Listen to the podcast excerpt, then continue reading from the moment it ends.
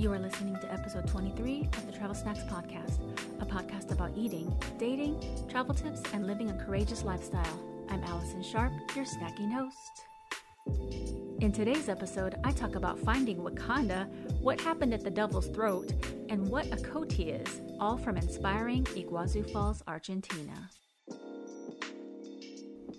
Hello, lovers, and welcome back to another episode of Travel Snacks. Now, before we get started, unless you're driving, I want you to pause and hit the subscribe button because we're a family, and that's what family and friends do. They support each other.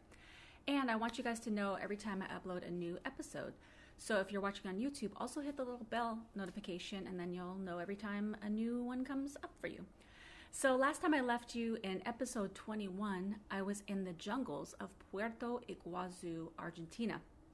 Now, I recorded a very long episode regarding that, but it got too long and it was a lot to edit, so I decided to break it up into two parts. And this is part two. So if you haven't listened already, you don't have to, but if you want to hear the story about Puerto Iguazu, which is the city where Iguazu Falls is, then definitely listen to episode 21 or watch it on YouTube. So let's jump right in.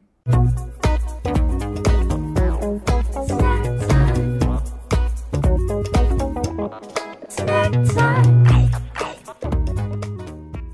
besides all that, the relaxing hotel, the massage, and everything, the rain, the main reason people go to Iguazu is for Iguazu Falls.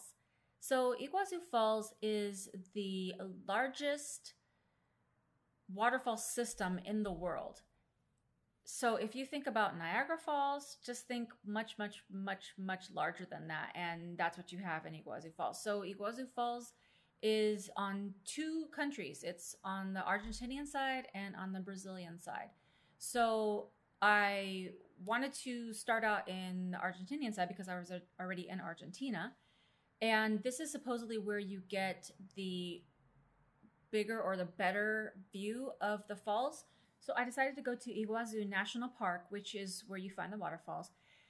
I wanted to make a whole day of it, but sometimes you just get a little procrastinating, if you know what I mean. And I only had four days in Iguazu, and the day that I had planned to go to the Iguazu National Park, it was a Saturday, and I had been working all week.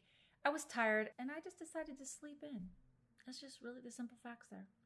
And that's not something that I typically do, but I must have been tired, especially getting a deep tissue massage the night before. I was just done and I was feeling so good and my skin was glowing. I felt so nice. I had that wonderful balcony and I just wanted to like relax and sleep in. So I did. So and by the time I got up, I still had to get ready. I forget now, but either the bus or the national park didn't take credit cards.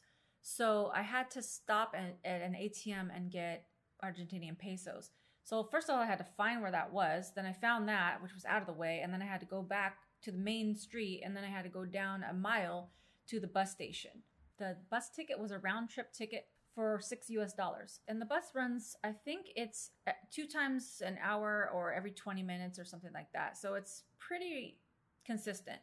So I got on the bus, I sat next to a Frenchman, and we had a broken conversation, but it was really nice. Him and his wife were on a trip together, vacationing, and it was just really nice. Super nice guy. So as we're driving, he's like, Oh, yeah, we've already been to the national park, and this is our second day because when you go to the national park and you buy a ticket, when you walk out, you can get your ticket stamped. And so if you come back the next day, it's half off. So that was a great thing. But we got to talking, and he's like, Yeah, you know, the only thing is that you have to make sure you have your passport. And I was like, mm, My passport's back at the hotel. And we were almost to the national park by then on the bus. I was like, man. So I put it in my mind. I was super positive and putting my good vibes. I was like, nope, I'm to be let in. It's to be not a problem. I'm to get there and it's to be great. So I walked right up with my confidence and I just put my money down and I was like, one, please. And she's like, your passport, please. And I was like, hmm. Well, I have my driver's license. And she kind of looked at me a little bit funny, but I think she was just like, wanted to get her day just continuing. So I just put my driver's license, which I had in my purse, I just put it down. And typically in other countries, they don't usually use your driver's license because they don't know what those look like in every country. It could be a fake. How would they know? So she accepted it. I my positive vibes worked out. So I got in the park. So I really had to like push to get a lot of things in while I was in there. The thing is though with me is I like history in the sense of like I like to kind of know the backstory of things. So me, I didn't go straight to the falls. I went into the visitor center, which I don't know any people that really do that when you go somewhere and there's like a nice visitor center and you walk through the little museum and stuff. I don't really like museums, but this one kind of called to me and I just wanted to know a little bit more of the backstory. So I went and walked through and I was taking my time and then I was reminding myself, girl, you got to get going. Like you only have a limited time here. So I walked through, I learned about the stages of the forest. I enjoyed learning about it, but I didn't enjoy what I learned because basically it back in the day, it used to be like a really lush, wonderful landscape. And then dang on humans come through with their progressive life and they brought in their tractors and the forestry what do they call it? They call it like um deforestation where they the lumber industry basically comes through and they cut down on the trees and just make it all bad for everybody. I try not to get too political and stuff because the thing is is like people use wood to build things and i know we all benefit from that. I mean life progresses okay i get it. But it's just sad. And before all this the inhabitants of this area were the Guarani Ind- the Guarani Indians. They inhabited the area until the Spanish came through and just kind of was like, "Yo, you got to go," and the Spanish kind of took over.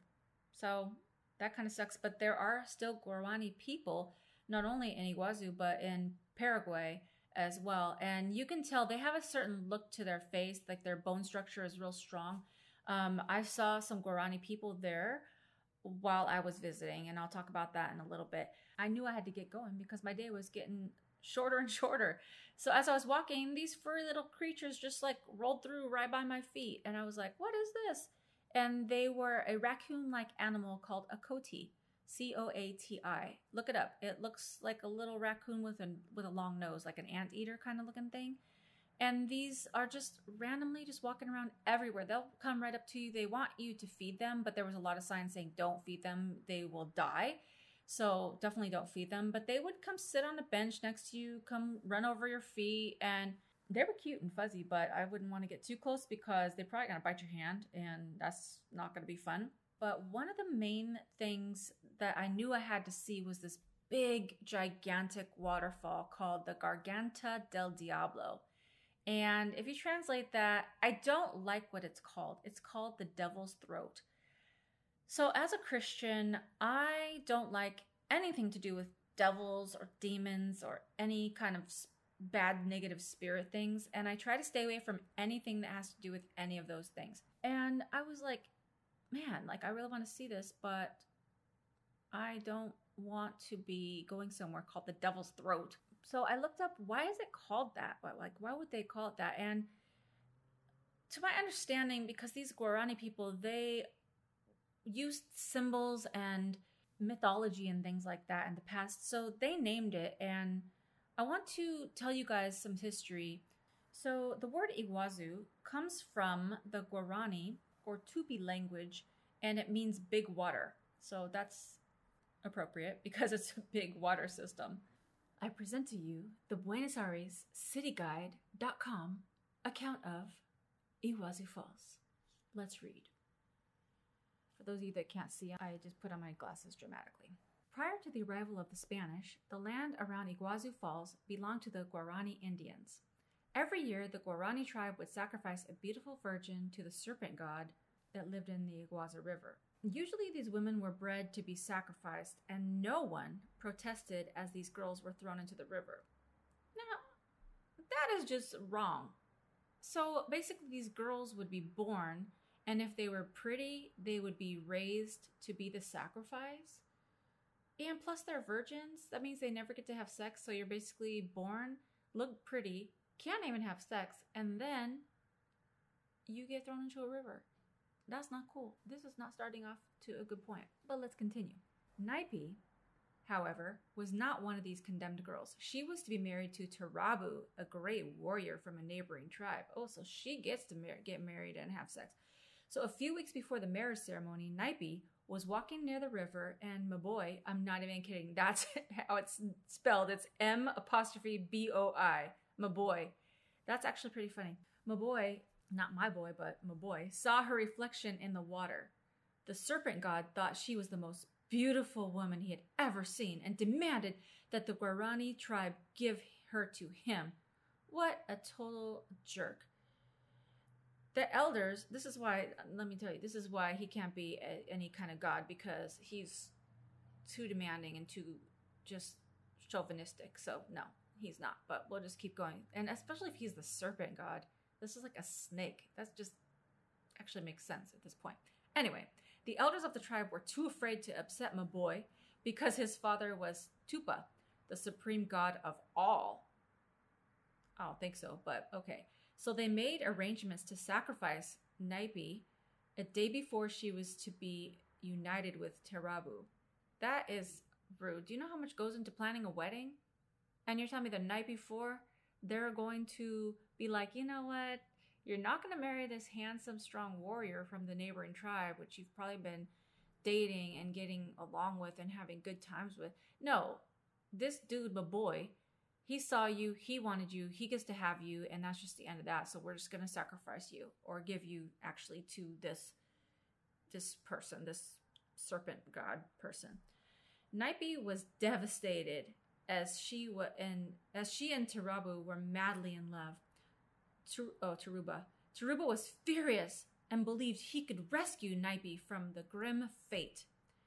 The lovers made arrangements to meet at the Iguazu River and run away. Unfortunately, Maboi saw Naipi climbing into a canoe and raced to catch up with them. So this is like a car chase, but in a canoe. Taruba, the warrior, rode as hard as he could. I bet he had glistening muscles and everything. Oh, I could just picture this already. As he could, and he was paddling so much, and what, and he was able to get a few feet of space between them and the serpent. This made Maboi so mad that his body expanded to the size of the river. Ooh, it's getting crazy. So imagine that. That's frightening. A snake that's as big as a river? No, I'm not down for that. He slithered and squirmed, causing the river to form new curves and the little canoe to rock back and forth. When Taruba wouldn't give up, Maboi became absolutely furious and he forced the earth to split open. This dude really wanted this girl. The river spilled over the cracked earth, sending the canoe into spirals. That must have been terrifying. Taruba was knocked out and tossed onto the embankment. Naipi was trapped inside and about to smash into the land below when Maboi. And now, a snack break. Today's episode is brought to you by Waterfalls. So I know TLC told me not to chase waterfalls, and in a sense, they're right. You shouldn't actually chase a waterfall because you're gonna end up going over it and die.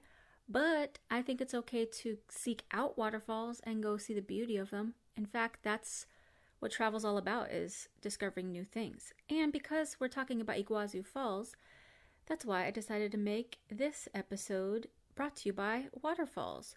So if you are a national park or somewhere that gives people tours of waterfalls or hiking areas to waterfalls, then you can be a sponsor on the show. Send an email to snack at travelsnackspodcast.com. And now, back to the show. Naipi was trapped inside and about to smash into the land below when Maboi changed her into a large rock. Actually, is this from Moana? This sounds familiar. Anyway, I don't know about that because I've seen Moana and this actually might be that story now that I'm thinking about it and reading this out loud. But anyway, let's keep it moving. So he turns her into a rock. Homegirl never got to get married, and now she's just a giant rock. That's upsetting. He said it says my boy changed her into a large rock so she wouldn't be able to run away. Talk about being held against your will. This story is terrible. Taruba saw Nipe turn into this rock and tried to rush down to her, but his hands were pulled into the earth so deep into the embankment that they turned into roots like a tree. And he actually turned into a palm tree and he was forever rooted to the earth above the falls. This was Maboi's way of revenge, separating the two lovers by the enormous waterfalls so they could see each other but never touch. This my boy is the worst. He sounds terrible. So, my boy is said to lurk deep in the waters of the devil's throat, watching the palm tree and the rock, making sure that they never unite. Although Nipe and Taruba can never be together, they still manage to show their love by forming a rainbow, which starts at the palm tree, which is the man, on the Brazilian side of the falls, and it reaches over to the Rock of Nipe in Argentina. I guess, in a sense, that's very romantic and loving, but it wouldn't it be nicer if they would have been able to get married without this boy getting in the way? And now it makes kind of sense why they called it the devil's throat. Because he is a demon and he's the worst. And he caused two people in love to not be in love because he was so selfish. Okay, take my glasses back off and get back to the rest of my traveling stories. Okay, so that's the story of why it's called the Devil's Throat. Once you're in the national park, you still have to take this little trolley train all the way up to the top of these falls. And then once you get there, you walk along these bridge plank kind of things, and it takes you about a little over half a mile to get to this devil's throat. It's a nice walk, but you know, I was in a hurry. I kind of walked pretty fast. I took a lot of pictures, and then when you get there, it really is magnificent. I really wish they would change the name because I, it just is unsettling to me. That's just the kind of person I am. But when you get there, you when you even before you even get to it, you start to feel the spray, the mist of the water on you on your face because it's really so strong. The the water's just like spraying up. So I had brought my rain jacket. The way that they have it set up is like a platform where you can go and you can take a lot of pictures. And one thing that irritates me is there's a lot of people and there's only so much railing that you can stand and get your pictures. And you know, people like they come from all over the place, as I did from the United States. But you know, what the thing is, you have to have common courtesies. So when you get there, you're supposed to go up to the railing take your selfies, you know, take a 10 or 15 selfies right quick, you know, and then move away from the railing so that other people can get in there. Do you think that happened? No. You see people that get there, they stand on the railing and they look out and they stand there for five minutes, they stand there for 10 minutes, just blocking so nobody else could get in there. And that's rude because everybody wants to get their turn.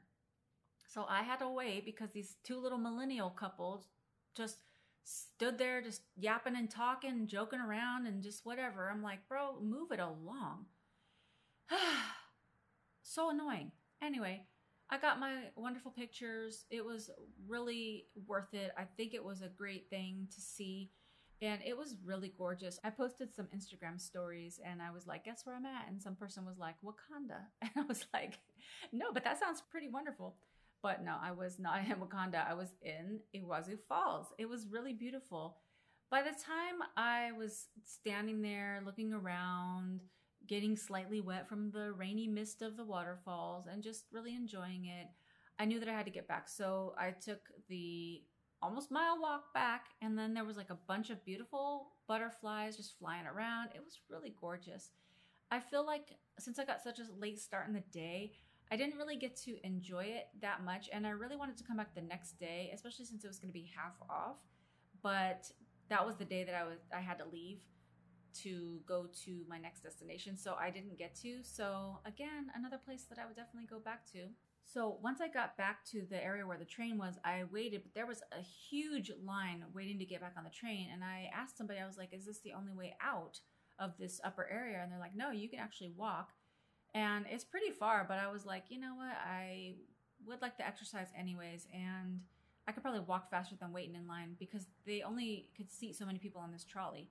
So I knew I was going to be there for probably at least an hour if I waited. So then I just decided to walk. And it was actually really nice. It was a very, very, very sweaty, humid day. But I still decided to walk. And I was really hungry too. So I, by the time I got into the main park area, I had known about this restaurant that I wanted to try ahead of time. So I walked right in there. It was a buffet, which I didn't really know. I thought that maybe they would have just a menu that's non buffet. So I sat there and I was like, okay, I want to order this. She's like, no, we're only doing buffet right now. And I was like, okay. And she, it was going to be like $20. I'm not the kind of person that can eat a buffet because I can't eat that much in one sitting.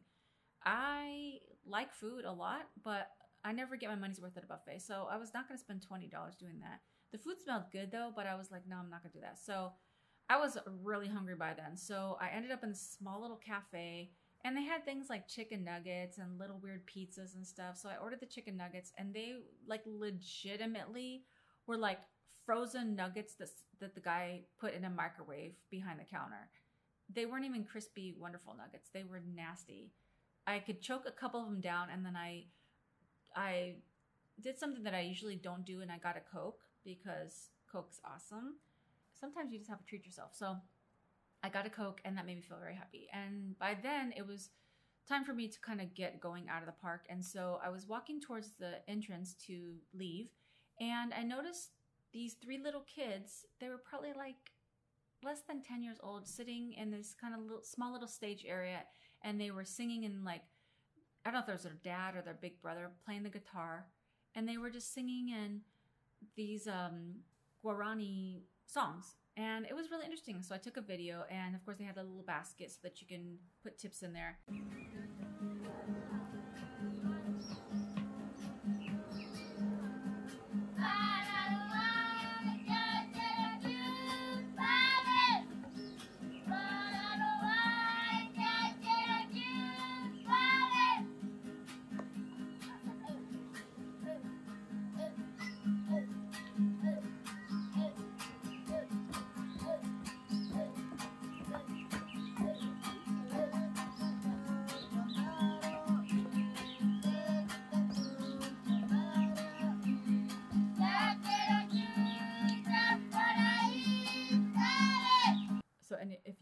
Watching the video, go to YouTube right now and watch the video.